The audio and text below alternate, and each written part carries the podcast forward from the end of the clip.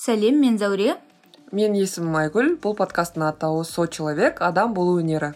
Бұл бір бірін түсінетін қабылдайтын адамдардың ерекше клубы. Бірдей жағдайды бастан кешкен жандарға арналған подкаст. Біздің тыңдаушымыз басқаны түсінеді онымен бірге күледі бірге жылайды. Бұл подкасттың ең маңызды мақсаты тыңдаушыны жігерлендіру. Подкастты тыңдағаннан кейін ол жалғыз емес екеніне көз жетеді. Адам болу өнерін арттырады. Біз психолог емеспіз бірақ біз психология секс қарым қатынас махаббат және неке туралы айтатын боламыз. Көпшілікте еркін айтылмайтын тақырыптарды қозғайтын боламыз. Сондықтан егер сіз моралист ұятмен болсаңыз бұл жерден жоғалуыңызды өтінеміз. Өмірде не болмайды? Өзімізді бірге қабылдайық.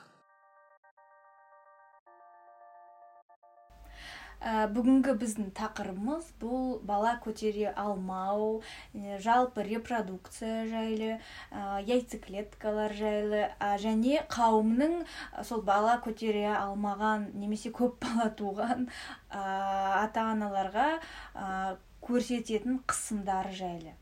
Иә. Және баланы алып тастау туралы да айтып кететін боламыз.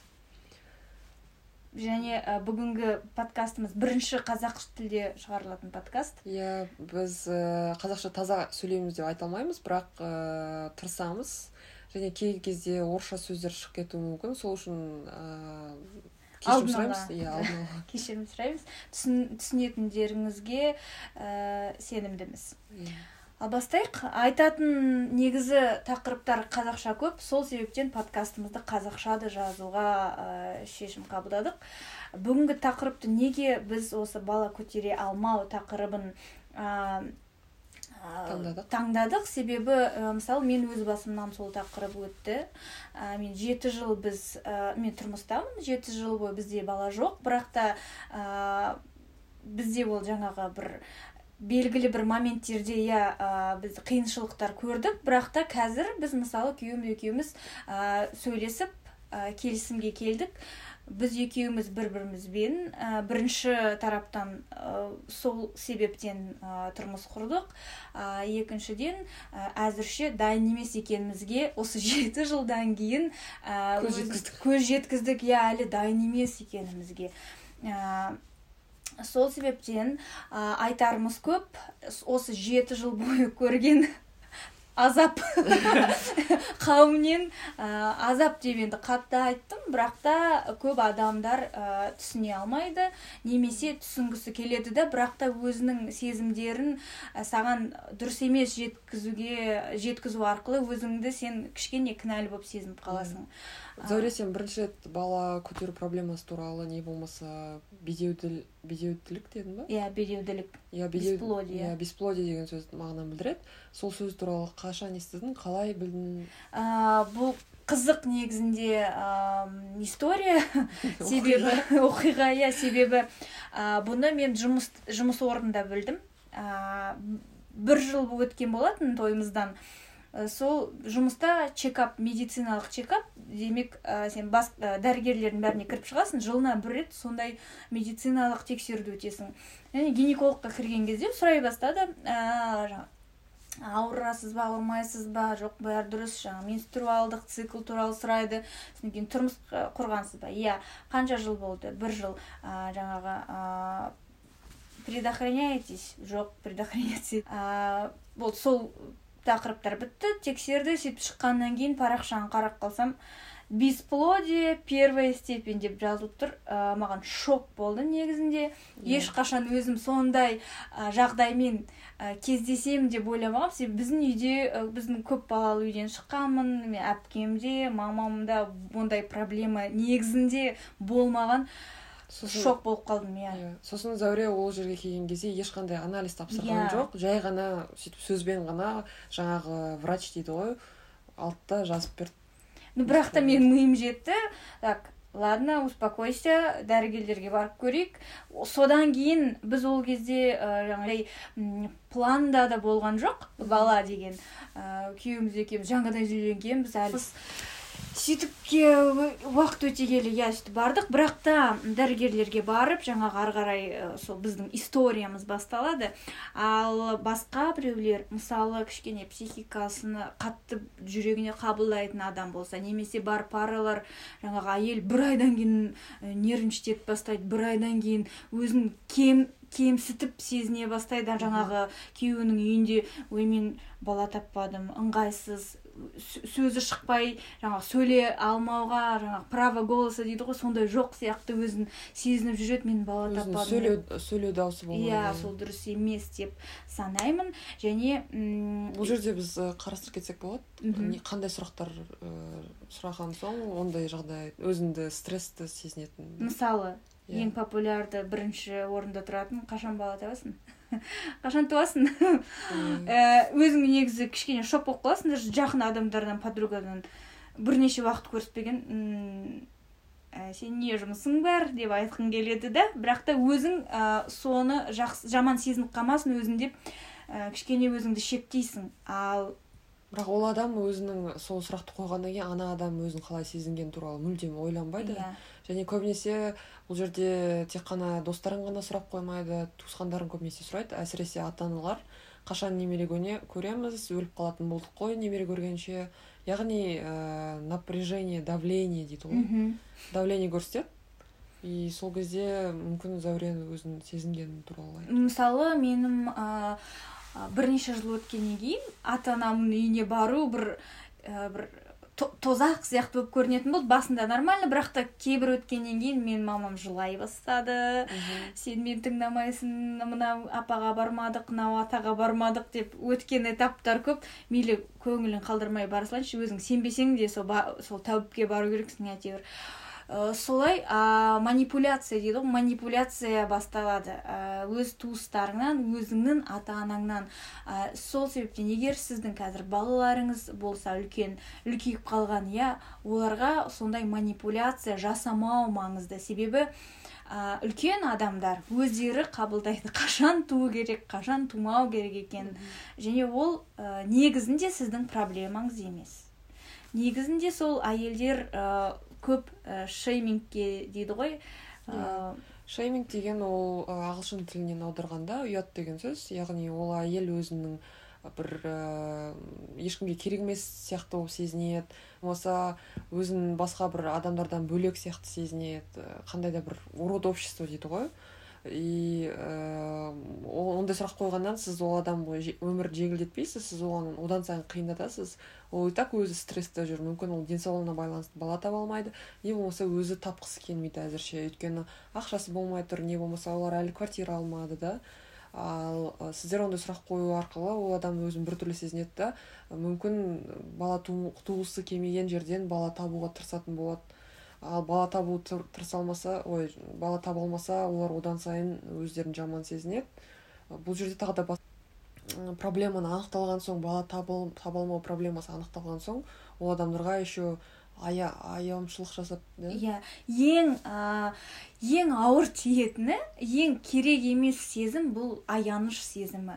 Себебі сіздің мысалы достарыңыз ә, мен өзімде де сондай кінә бар. Бұрында есімде параларда ә, жұптарда бір жылда үш жылда баласы болмаса өзім ойлайтынмын ой байқұс ай баласы жақсы сезінгім келеді да сосын кездескенде бәрі жақсы yeah. Иә. бәрі жақсы болады сендерде уайымдамаңдар деген сияқты бір ниетің жақсы иә ниетің жақсы да бірақ сөзің оларға ашты тиеді иә сіздердің ниеттеріңіз мүмкін жақсы болады. Әрине бұл жүз проценті ниет жақсы деп сенемін.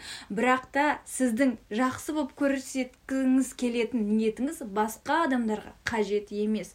Оларға не қажет? Оларға жай ғана сіздің олардың жұмысына араласпағаныңыз ең маңыздысы. Вот осы вин вин иә.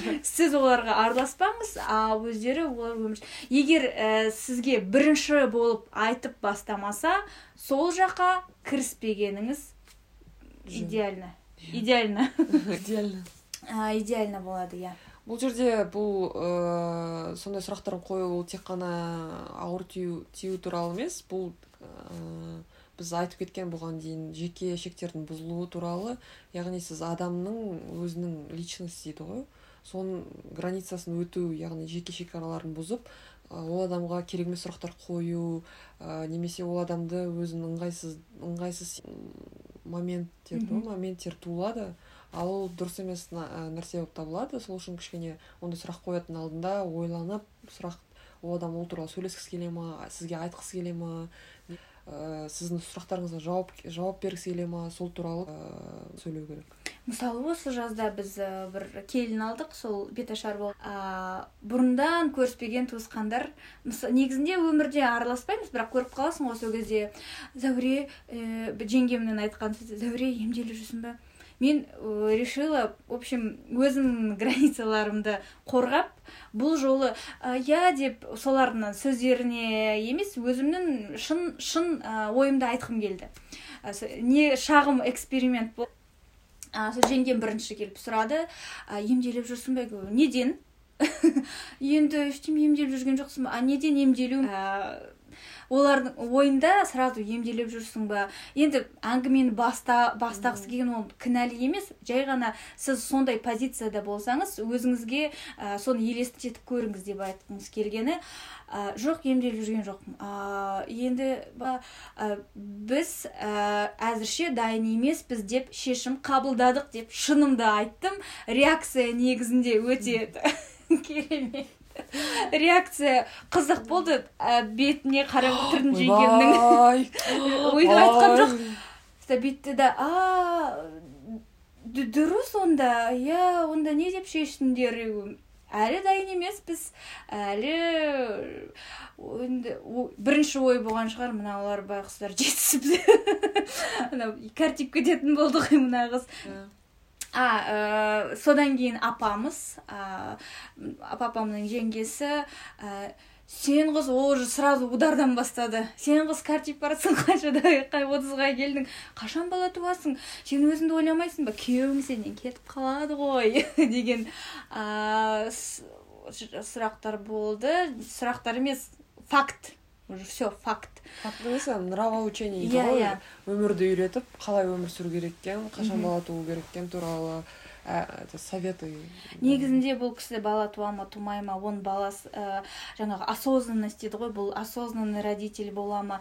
Сіз сол сөзді айтасыз содан кейін бітеді сіздің шаруаңыз сол жерде бітеді. Ал ол баламен сіз көмектесесіз бе?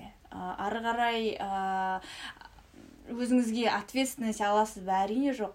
Сол себептен осындай сұрақтармен ә, ә, как минимум бір адам өзіне ойланып көрсе ә, бұл біз осы видеомызбен өз мақсатымызға жеттік деп санаймыз. Иә.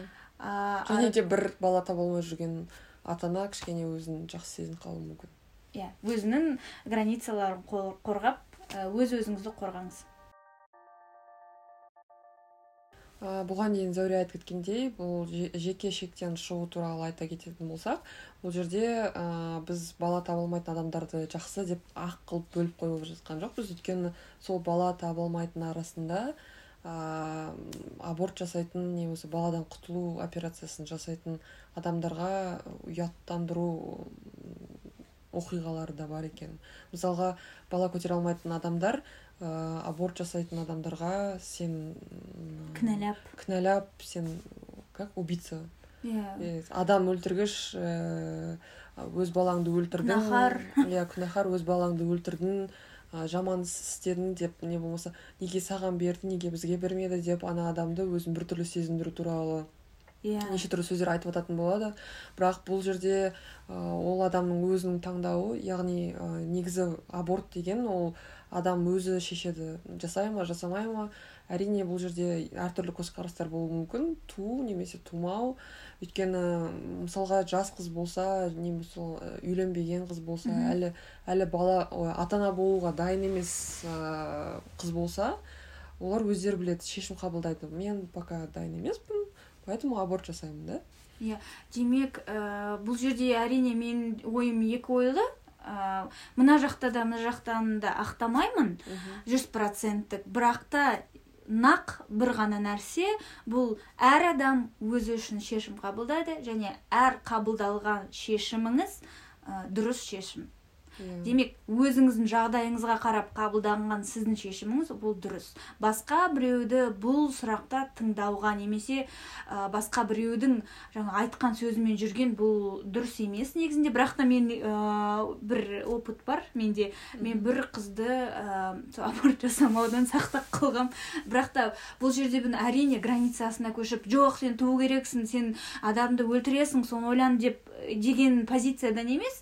Ә, просто ода алдында бір аборт болған и біз ойландық давай ойланамыз.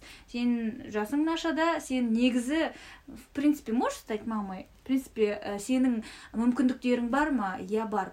Жай ғана қорқам жай ғана бұл материалдық қорқыныштар болса негізінде бұларды шешуге болады деген сияқты. Негізінде әр ә, адамның ситуациясы бөлек. Иә бұл, бұл жерде біз бұған дейін айтқандай ә, бұл шешімді ол өзі қабылдады ма? Әлде сенің как, опыт? Ә, негізінде бұл- иә негізінде менің ә, айтқан сөздерім кішкене әсер берген сияқты бірақ та мен түсінгенімше ол сондай ә, сондай менен сөздерді күтті. Просто өзіне шешім қабылдау үшін басқа адам кішкене бұған батылдырық беру керек болған деп сенемін. Ә, және бір, бірнеше уақыт өткеннен кейін ол маған солай айтты. Ә, сөйтсем бәрі дұрыс болды. Иә бұл А. жерде біз ақыры аборт туралы айтып жатырмыз бұл жерде айта кететін ондай аборт ә, болатындай жағдай болмау үшін міндетті түрде предохраняться нужно. Сақтану иә керек. сақтану керек. Әсіресе бұл туралы өкінішке орай біздің мектептерде үйретпейді бізге Иә. үйде де ондай әңгімені айтпайды. Айту ондай әңгімені айту Иә. ұят табу. Және де бұл сақтандыру тек қана сізге ол бала бала туу немесе бала тумау сұрағына үшін емес. Бұл жерде жеке гигиена туралы әңгіме болады. Неше түрлі вирустар бар солардан сақтану үшін міндетті түрде сақтану керек. А, әрине егер сіз уже половой жизнью живете егер сіз қатынасқа иә, уже ә, Шын. ара қатынасқа түсіп жүрсеңіз онда міндетті түрде гинекологқа бару керек қыздарға ал ұлдарға уролог жоқ андролог иә. Ә, айтатынымыз ә, былай жалпы айтқан кезде жалпақ тілмен ә, көп адамдарға мысалы бедеуділік диагнозын қояды ғой. Негізі сіздер түсіну керек сіздер кейбір кезде оңды солды қоя береді ол диагнозды. Ал кейбір қыздар жігіттер бар жігіттерде де бедеуділік бар бесплодие. Бұл еще аз емес. Мысалы әйелдер алпыс процент болса еркектерде қырық процент ол аз процент емес. А бірақ еркектер көбінесе өзін жаңағы тексе, тексерілу процесіне ұзақ ұзақ ұзақ э, барады ұзақ және барады, иә. барудың бару бару керек емес деп ойлайды өйткені олар ә, такие чистые тап Е- таза еркектік несін алып қоятын сияқты жаңағы Иә. чувство гордости Со... әйелдерді кінәлайды да Иә, иә. ә, бір нәрсе болса бала туа алмаса не бала туса не болмаса аяқ ба- Иә. бала ә, бала көтеріп қойса әйелдер қина- қиналады бірақ ә, негізінде қиналатын әйел бұл Иә. жерде. Бала кінәлайды деген. Иә және сол айтқымыз келгені көп адам сол бедеудісің деп ә, бедеуділік бесплодно деп диагноз қойса көп адам о мен енді ақыр бала туа алмаймын ғой ә, сақтанбай ақ қояйын деп еркектер де әйелдер де сөйтеді бірақ та сақтану айгүл айтып кеткендей ең бастысы тек қана бала туу үшін емес өзіңіздің жеке гигиенаңыз және бізде айтқымыз келгені мысалы бұл біздің жаңағы обществода әлі көбеймеген зат ә, көп қолданбайды бірақ та менде таныс ә, қыздар бар таныс жігіттер бар және бұл қуантады. Не туралы екенін қазір айтамын бұл анализдарды сұрау қатынасқа түспеу алдында анализдарды сұрау маңызды демек жаңағы венерический инфекциялар деп аталады. Осы венерический инфекцияларды тапсырып иә жұқтырмау үшін тап, егер вы хотите жаңағы ә, сақтанба сақтанбай немесе сақтансаңыз да сұрағаныңыз жөн. Ә, және егер сіздің партнеріңіз ә, сізге не айтып тұрсың жаңағы маған сенбейсің ба не деген ә, деп тапсырмаймын десе бұл партнердан бұл сіздікі емес. Өзіңіздің денсаулығыңыз үшін өзіңіздің сақтығыңыз үшін ә, бұл сіздің партнеріңіз. Сізді түсіну керек және сіздің ә, шешіміңізді қабылдау керек. Бұған дейін зәуре айтып кеткендей ә, неге ә, тексерілу маңызды болып табылады? Ұлдарға да ә, жігіттерге де қыздарға да. Өйткені бұл тек қана сіздің ә, гигиенаңызға ғана әсер етпейді. Бұл тағы да сіздің болашақта бала тууыңызға да әсер етеді. Яғни ә, яйцеклетканың ә, қандай качествосы качествосы намного лучше будет. Түсіндіріп кетші не екен яйцеклетка яйцеклетка деген ол бізде көбінесе яйцеклетка туралы ешқашан ешкімге ештеңке айтпайды. Мүлде тіпті қыздар да иә. кейде білмейді яйцеклетканың не екенін. Ал яйцеклетка деген ол сперма сияқты ұлдардың дәні дейді ғой. Я не знаю семя ұрпақ иә ұрпақ. Иә сондай болып табылады. Сол сияқты яйцеклетка бар әйелдердің организмінде. Ол маңызды элемент болып табылады. Өйткені жаңағы сіздің спермаңыз сол яйцеклетканың ішіне кіріп бала қалыптаса бастайды.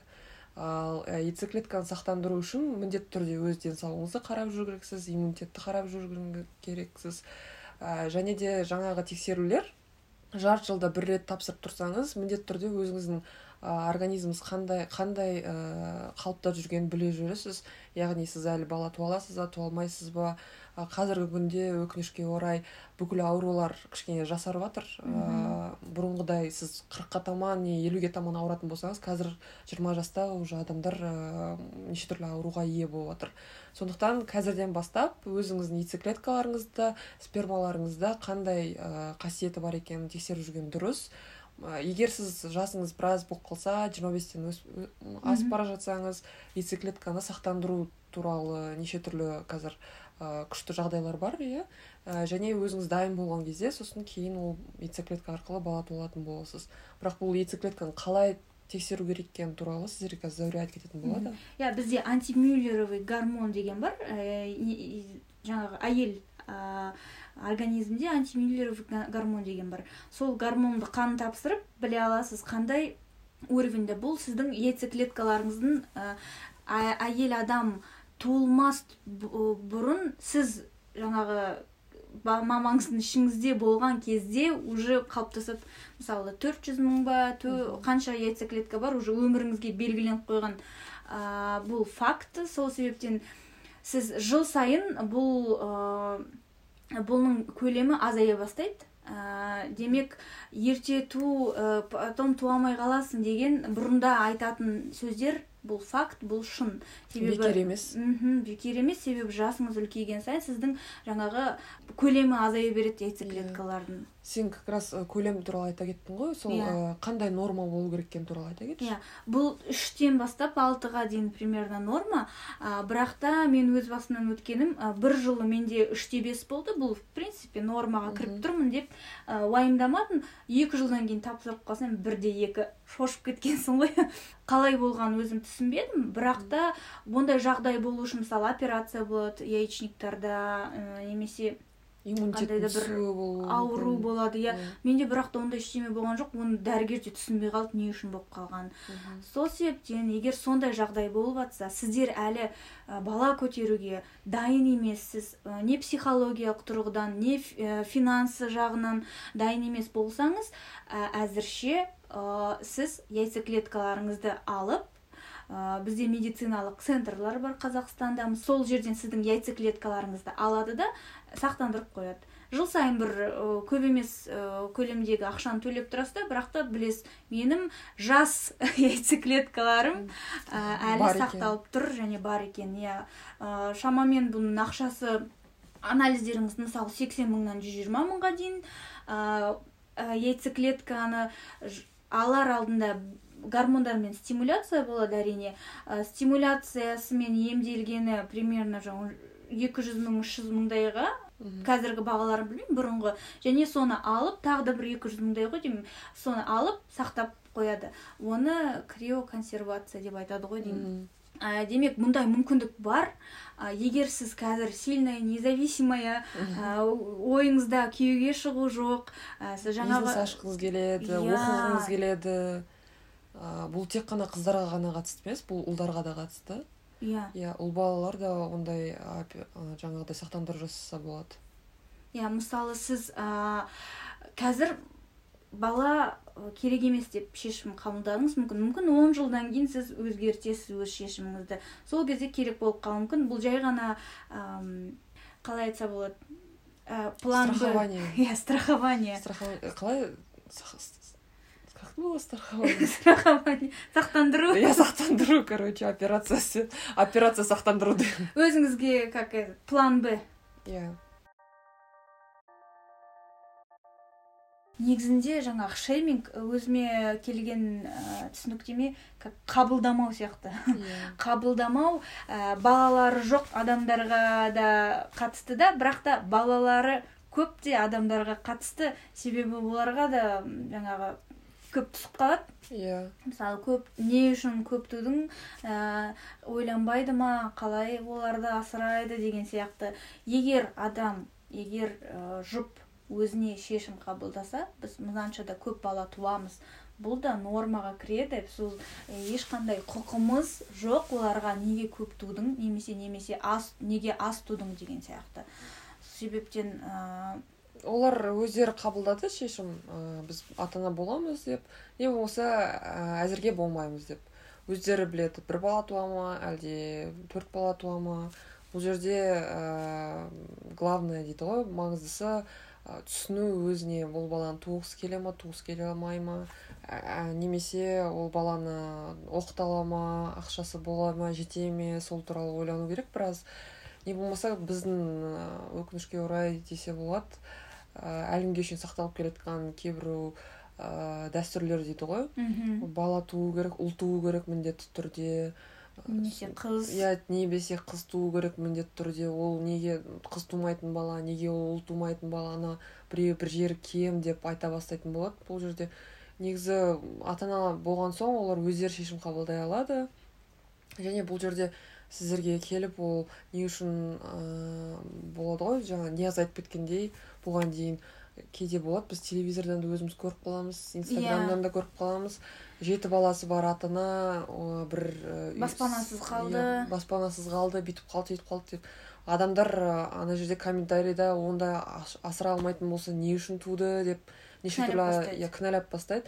Бұл жерде ол кісі шешім қабылдады оны баланы ары қарата қайтадан орнына тастай алмайсың. Ол дүниеге келген соң оны енді бағу керек. Ә, сол ә, шейминг дейді ғой бұған қарағанда бұл жерде ұм, басқа да себептер болуы мүмкін. Мысалға ә, отағасы ә, әкесі не болмаса мүмкін даже өз әкесі емес оның папасы мен мамасы да yeah. Иә. айтуы мүмкін. Неге сенің әйелің бізге ұл тауып бермеді? Ол еркектен еркек туады деп жаңа иә еркектен еркек туады дейтіндер бар ғой. Сөйтіп әйелді барлық этапта кінәлау иә, басталынады. иә кінәлау басталынады. Тумадың кінәлісің. Қыз тудың кінәлісің ә, біздің әйелдер өз өзін қорғау қорғап үйрену қажет. Yeah. Иә. қорғап үйренгенімізге үйренеді деген үміттеміз. Әйелдер өз өзін қорғап өз ойын ә, және демек шағын семья өз ойын қорғап үйрену керек жаңағы әлеуметтен. Иә yeah, бұл тек қана әйелге берілген ә, зат емес. Сіз ә, оның күйеуі болып таңдадыңыз ол әйелді ол ол қызбен тұрмыс құрдыңыз. Сіз өз әйеліңізді қорғап үйрену керексіз өз ата анаңыздан да қорғасаңыз да қорғап үйрену керексіз. Өйткені қазіргі күнде ә, шүкір деп жатады ғой. Қыз туса да ұл туса да ден, денсаулығы болса болды. Өйткені болып жатады неше түрлі жағдайлар ә, бала кішкене денсаулықсыз туып қалады не болмаса неше түрлі патологиямен туылады ә, бұған дейін айтып кеткендей даун патологиясы болады не болмаса аутизм патологиясы болады. Бұл жерде маңызды нәрсе ұл мен қыз туу емес. Бұл жерде маңызды сіз денсаулығы жақсы баланы туу оны дұрыстап киіндіру өсіру оқыту сол сіздің мақсатыңыз болып табылады ата ана болып ата ана болу шешімін қабылдаған соң. Бірақ көбінесе ол олар туралы ол туралы ойламайды. Бала туу ұл табып бер маған. Иә. Бұл жерде неше түрлі біз бұған дейін айтып кеткендей ұлдардың атын не болсын қыздардың атын қыздардың атын мысалы ыыы ұл болсын жаңағы сондай бір дәстүр бар ғой ұл болсын немесе ұлжан ұлға қатысты қылып қояды да бірақ та сол жерде сол туылған кішкентай бір қыздың жан дүниесін қандай әсерде болатынын ойламайды. Иә. демек сіз баланы туасыз балаға туылғаннан уже сезім ә, келеді сен керек емес бала сияқты сен орныңда ол болғанда ғой сенен кейін ол болсыншы пожалуйста деген иә. сияқты бұл да сол туралы ойланыңыз бала шағаңыздың қыз қызды болатын болсаңыз бұл да ә, мархаба бұл да ә, құдайдың берген бір жаңағы ә, сыйлығы қызды yeah. Иә. сол жеке личность ә, ретінде қабылдап соған бөлек көңіл бөлгеніңіз ә, тіпті жақсы болады. Иә. Не болмаса ұлдардың болған жағдайда өңкей қыз туа бастаған кезде ұлдардың аттарын ә, арай сымбат қымбат деп қояды. Келесісі қыз болып туылсын деп. Бірақ бұл жерде қайтадан бұған дейін болған бір оқиға айтып кетейін. Жеке ортада болған әңгіме ол негізі. Үшінші қыз туылған кезде әкесі роддомға выпискаға бармай қойды. Өйткені мен ол қайтадан маған қыз туды деп. Сол үшінші қыз өзін уже біртүрлі сезінеді. Ол реально она думает что бір таланбаған бала деп ойлаймын. Конечно өсіп болғаннан кейін сол ақпаратты естігеннен кейін қалай сезінеді yeah. ол иә. өзін сол қыздарға көбірек ыыы уважение дейді ғой.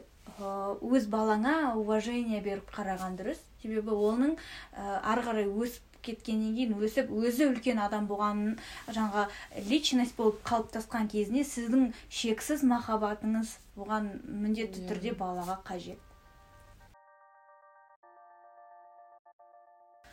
Ә, және осы айтып кеттік қой біздің қауымде көбінесе әйелді жаңағы инкубатор сияқты воспринимать етеді yeah, бала туатын ол тез ту ту ту тағы да ту. Мысалы менің ыыы қазір есіме түсіп кетті.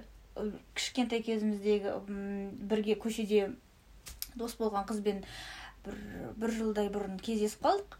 Сөйтіп әңгіме айтып сөйтіп сөйлескен кезде в принципе ол өз өміріне не жалуется. Хорошо бәрі жақсы. Бірақ та ең бастапқы кезінде бір айдан кейін тумай қалған кезде күйеуі бүйтіпті ә, сен осы бір ай өте келе ә, келесі айда тұрмыс құрғаннан кейін бір ай иә ә, келесі айда үй қабат болмасаң сені апарып тастаймын. Ә, мен шок болдым. Ол айтады мен қорқып келесі айды күтіп былай общем тесттан тест қалмады нервтан нерв қалмады. Бірақ та келесі айда сол жүкті болып бәрі жақсы болып кетті. Бірақ та стресс? стресс және ә, әйел адамның негізі партнердің әйел еркек деп бөлмей ақ қояйық партнердің бір біріне қысым жасауы. Ә, бұл қысым жасау егер де сондай қарым қатынастан жанұя басталса ә, ары қарай не болады деген сұрақ бар да. Ол жерде бұл жерде как раз сен айта кететін болсаң ә, ондай ары қатынас бұған дейін айтқандай ә, қайтадан бала туу не ой ұл туу не қыз туу деп айта бергеннен ә, Э, не болмаса туускандар ой бир баладан не болот экинчи бала туу ой үйдө отурсуң го үчүнчү бала туу деп депсйтіп әйелдерді мүлдем инкубатор жасап тастайды иә? Yeah демек ә, мысалы қалай бала табу қиын екенін ененің өзі ұмытып кетеді да? Иә. Yeah. негізі медициналық факт бар. Әр бала туған сайын немесе егер ә, жаңағы бала туу процесі қиын болса плод үлкен болып разрывтар болса әр бала туған сайын әр жыл сайын әйелдің жаңағы гормоналдық фон өзгереді және әйелдің ә, влагалище деген бар ғой влагалищенің стенкалары бар. Стенка влагалища әр ә, түсе бастайды. Бірінші степень бар ол оңай кетіріп тастаса болады. Екінші үшінші степень ол тек қана операциямен кетіріледі. Және әр ә, сол бала туған сайын стенка түседі. Ә, ең жаман стадия стенка түскеннен кейін бұл ішкі жаңағы ішқұрылыстың органдарын ұстамайды стенка. Стенка ұстап тұрады ғой. Ұстамайды да ең бірінші түсетін жаңағы влагалищеден түсетін матка. Ә, гуглдан қарап көрсеңіз болады выпадение влагалища деген олар сол примерно жиырма бестен қырыққа дейін тоқтамай туған соң иә. ол еще стресста они не бұрынғыдай қазір послеродовая депрессия дейді ғой қазір кішкене жігіттер ары бері әйелдерін бүйтіп қарайтын болса ол кезде тудың ба деп екінші үш күннен кейін уже барып ана жерде отау жағып бүйтіп тамақ істеп бүйтіп сөйтіп қонақ күт деп тұрады. Иә. Демек ә, бұл выпадение влагалища сіз бір екі бала туғаннан кейін түсінесіз ғой жаңағы сексуалды өміріңіз өзгерді yeah. басқа ощущениялар кішкене чувство широкого влагалища дейді немесе недержание стрессовое недержание мочи басталады жаңағы. Сол кезде сіз кішкене түсінген кезде бірінші ә, гинекологқа баруыңыз қажет. Демек қайтадан жүкті болып қалдым деп или жүкті болуға ұл тууға жаңағы сағат санап отырмай гинекологқа бірден бару қажет. Ол не сияқты ғой анау ыыы самолетте ұшқан кезде сперва надень на себя маску а потом на других. Иә яғни өзіңізді өзіңізді бірінші сақтау керексіз. Барып бала туған соң барып бір рет тексерілу керек ә, міндетті түрде. Сен жақсы нәрсе айттың өйткені мен қазір есіме түсіп кетті. Ә, менде бірнеше құрбым бар бала туған. Олар бала туған соң гинекологқа мүлдем бармайды. Яғни бір бала туды да я говорю гинекологқа бардың ба десем ой зачем? Мне же ничего не беспокоит дейді да? Барған жоқ короче сосын келесі уже келесі баланы туды да қайтадан барған жоқ. Соны айтамын сен соңғы рет қашан болдың гинекологта? Яғни оның екі баласы бар. Неше түрлі процесстер болып жатыр күнделікті ә, қарым қатынасы бар жай иә жаңағы? Ауыр көтеру бар. Ауыр көтеру бар. стресс бар. Иә. гормоналдық фон иә оның бәрін ол гинекологқа әлі күнге шейін барған жоқ. Демек ә, бізде көп адамдар мысалы ә, бөлгім келмейді бірақ та ә, бір таныс гинекологым бар ол ресейде жұмыс істеп келген оқып келген айтады ол жақтағы әйелдер туып болғаннан кейін дұрыс мені тігіп қоймады деп бір айдан кейін жүгіріп келеді дейді. А он күннен кейін жүгіріп келеді дейді. Мен жөндеп тігіп бер. Қайтадан сен әлі болмайды тоқта бір айдан кейін кел десе тағы бір ай болмай тағы жүгіріп келеді дейді. Жөндеп тігіп бер мен ары қарай жаңағы жаңа выпадение влагалище болады деген сияқты. Олар қорқады. Өз жаңағы е, сексуалдық интимный дейді ғой интимный ден, денсаулығын қатты қарап ә, қатты ә, жаңағы көңіл бөледі. Ал бізде тек қана сонда тек қана интимдік болмай тұр ғой сонда. Интимдігі бөлек. Иә. А, бұған қоса а, зәуре айтып кеткендей сіздің уже мочевой пузыріңіз басқа ішкі құрылыстарыңыз бірге түсе бастайды. Яғни а, бір нәрсе түскен соң уже бәрі ақырындап түсе бастайды. Иә. Яғни ол біз негізі гинеколог емес біз дұрыс айта алмаймыз. Бірақ та негізі жалпы айтқан кезде осындай процесстер болуы мүмкін. Бірақ әр адамда болады демейміз. Сол себептен әр әйел өзіне кішкене ответственность алып барып көрілген дұрыс. Себебі бізде мынандай ғой э, мен сол гинекологымнан сұрадым да а қай уақытта әйел өзін тоқтаймын деп түсіну керек? Мысалы әр туған сайын влагалище түсе беру мүмкіндігі бар ғой десем күледі да ә, бүйтеді біздің әйелдер вла- влагалище мүлдем түсіп кеткенше туа береді негізінде репродуктивтік функция бітпегенше деп күлді да бірақ та негізінде бұл күлетін жағдай емес. А, менде сөз жоқ. негізі қорқытып қойғым келеді да кішкене. Бірақ шын әңгіме ғой былай иә қарасаң. шын әңгіме. Иә өйткені мен даже өзім құрбым туралы айтып отырмын. Мен одан сұрадым болашақта тағы да бала туасың ба? Десем иә дейді енді сол кезде хотя бы гинекологқа баратын шығарсың десем жоқ дейді. Негізінде начальный этапта ә, сол менің гинекологым айтады начальный этапта жаңағы упражнениялар бар ә, кегеля дейді всякие мынандай шариктер бар екен ә, стенкаларды укреплять ететін. Егер әйел көңіл бөліп бірінші этапта жаңағы кішкене басталып келе жатқан кезінде өзіне көмектесіп жіберсе жаңа инъекционный методтар бар мысалы өз қанын ә? Ә, плазмотерапия деген бар. Плазма өзіңіздің қаныңызды сөйтіп не центрифугадан өткізіп бір ә, әсер ә, толық айта алмаймын бірақ та бір моменттер бар. Қаныңыздан плазманы бөледі да сіздің интимный жаңағы жеріңізге салып береді. Сонда э, инъекция укол. просто как э, укрепляет стену да? Я. как этот защита какая-то. Ну то есть э, на начальном этапе можно да. это все предотвратить. Демек ә, бастапқы м, кішкене барып уақытында тексерілсеңіз а то бізде қазақтар не только гинекология бүкіл аурулар жүре береді ғой. Иә бір күні қазір қатты талқамағанша жұмыс істеп жүре береді Иә. ауыр көтере береді. Әйелдерге негізі ауыр көтеру ең ә, қатты зиян әкелетіні. Бірінші ә, сол мен гинекологым айтқандай бұл қиын бала табу процесі а екінші бұл ауыр көтеру үшіншісі бұл стресс. А, біздің қауымда әйелде стресс мүлдем әр жерден күтіп тұр стресс. Сондықтан үйлеріңізде инкубатор жасайын деп отырсаңыз өз әйеліңізден кішкене ойланып көріңіз кішкене ойланыңызшы әйеліңізді аяңыз. Сізде ол әйеліңіздің ана жерін ана жерінде влагалищесін э, жақтырып жүрген шығарсыз енді. Кішкене ойланып э, өз әйелім былай айтқанда бізде қазақта секс жоқ дейді қазақстанда секс жоқ не секс болмайды деп айтады бірақ бәріміз білеміз. иә бә- иә бәріміз білеміз секс бар екенін және де ол секстің қанша денсаулыққа әсер ететінін де білеміз. Сондықтан кішкене өз әйеліңізді аяп қарап ә, егер әйеліңіз ұялып қысылып жүрсе бармай жүрсе бірге қасында барып көмектесіңіз. Қолдау көрсетіңіз. Иә қолдау көрсетіңіз. Бұған дейін айтып кеткендей ә, яғни біз бұл подкастпен айтқымыз келгені ә, қазақстанда секс бар қазақстанда бала көтермеушілік көтере алмау проблемасы да бар аборт жасауда проблемалар бар. Бұл бұның бәрі болып жатқан нәрсе ол образованиенің жоқ болғандығы яғни ә, информацияны дұрыстап ә, меңгермегеніңіз үшін болатын жағдай. Және бұл болып жатқан жағдай ә, жаман емес деп айта алмаймыз және де жақсы деп айта алмаймыз. Бұл күнделікті өмірде болатын нәрсе. Ә, уақытында дәрігерлерге көрсетілген кезде оны шешетін неше түрлі жолдар болады.